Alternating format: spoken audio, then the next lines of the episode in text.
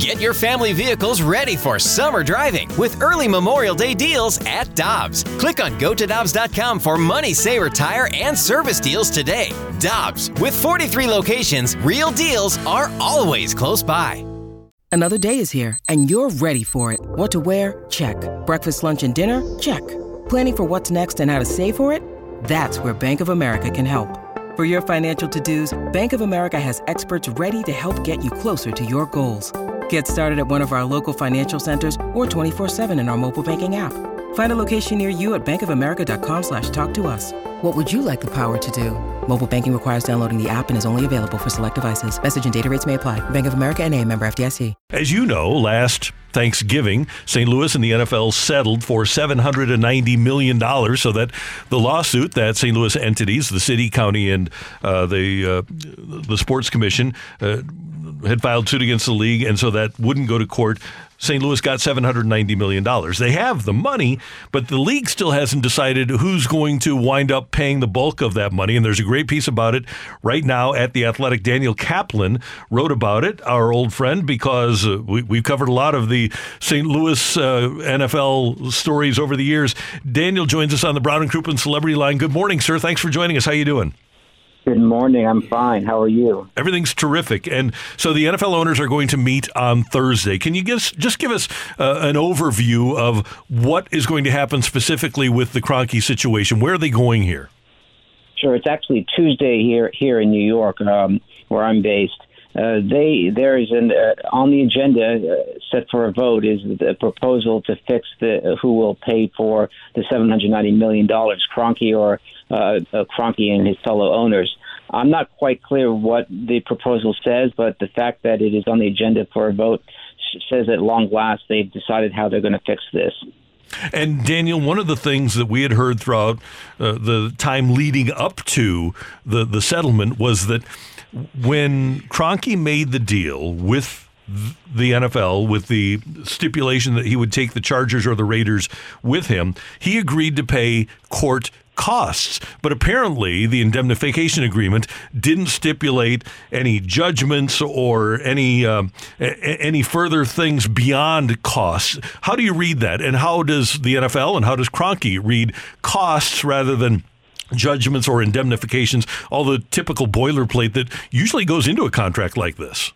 Right. Well, to back up, I mean, most owners have been under the impression that Kroenke had indemnified them against all legal costs or settlements, lawsuits of this nature. At the last October meeting here in New York, he showed up and suddenly said it's only legal costs, not a settlement, and that caused a whole uproar. The commissioner appointed a committee to look into the matter. They discussed it at the annual meeting in March, and it's been just a hornet's nest, so owner against owner. Been actually great get your popcorn type theater.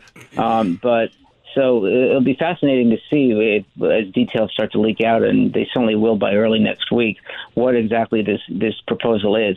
I imagine the other owners will be on the hook for some of it.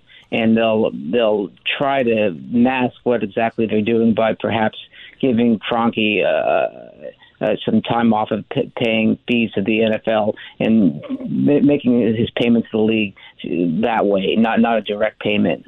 Daniel, how does a situation like this impact owners and maybe their relationships with one another? If they were assuming that Kroenke was going to pay this entire bill and then all of a sudden they had to come out of their pockets, does that fracture any relationships that they may have amongst each other or with Stan Kroenke? It definitely has caused a lot of bitter feelings. If you remember back a year ago, the news of Kroenke's demand that he not pay the full amount came out in an extraordinary blow-by-blow piece from Seth Wickersham at ESPN. I mean, he had verbatim quotes from an inside meeting that only owners attended. And it wasn't just that the news got out, but it got out in that way. A lot of owners felt betrayed that somebody in their midst was leaking that kind of information. So this has been a very bitter road for the owners to follow. Daniel Kaplan of The Athletic with us on 101 ESPN. He writes sports business. I thought one of the interesting things in your piece at The Athletic, Daniel, was that Goodell had put together a 5-owner ad hoc committee to make a recommendation on the issue. And to show how divisive this is, that committee basically no longer exists, right?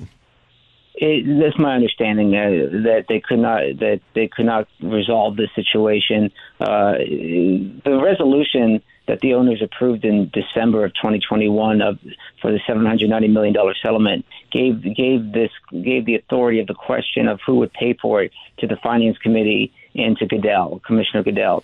Commissioner Goodell then switched track and appointed this ad hoc committee, and this ad hoc committee could not come up with a solution. So then there was a report last month from Pro Football Talk that Goodell was going to have a hearing on the matter, and now we've learned that I reported that they're going to vote on something on Tuesday. So it's been a long road here.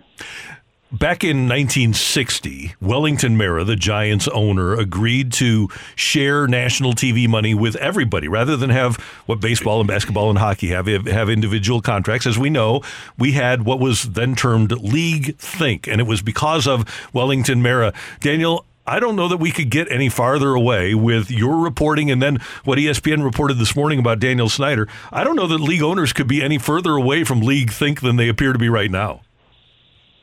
That's right. There's a lot of non-league thing going on. That said, what Wellington Mara did set the pathway for the economics of the current NFL, and you still have 70 to 80% of all revenue shared by team. So that's far and away the most of any professional sports league. So there's structural barriers in place to prevent people like Snyder and Kroenke from breaking away.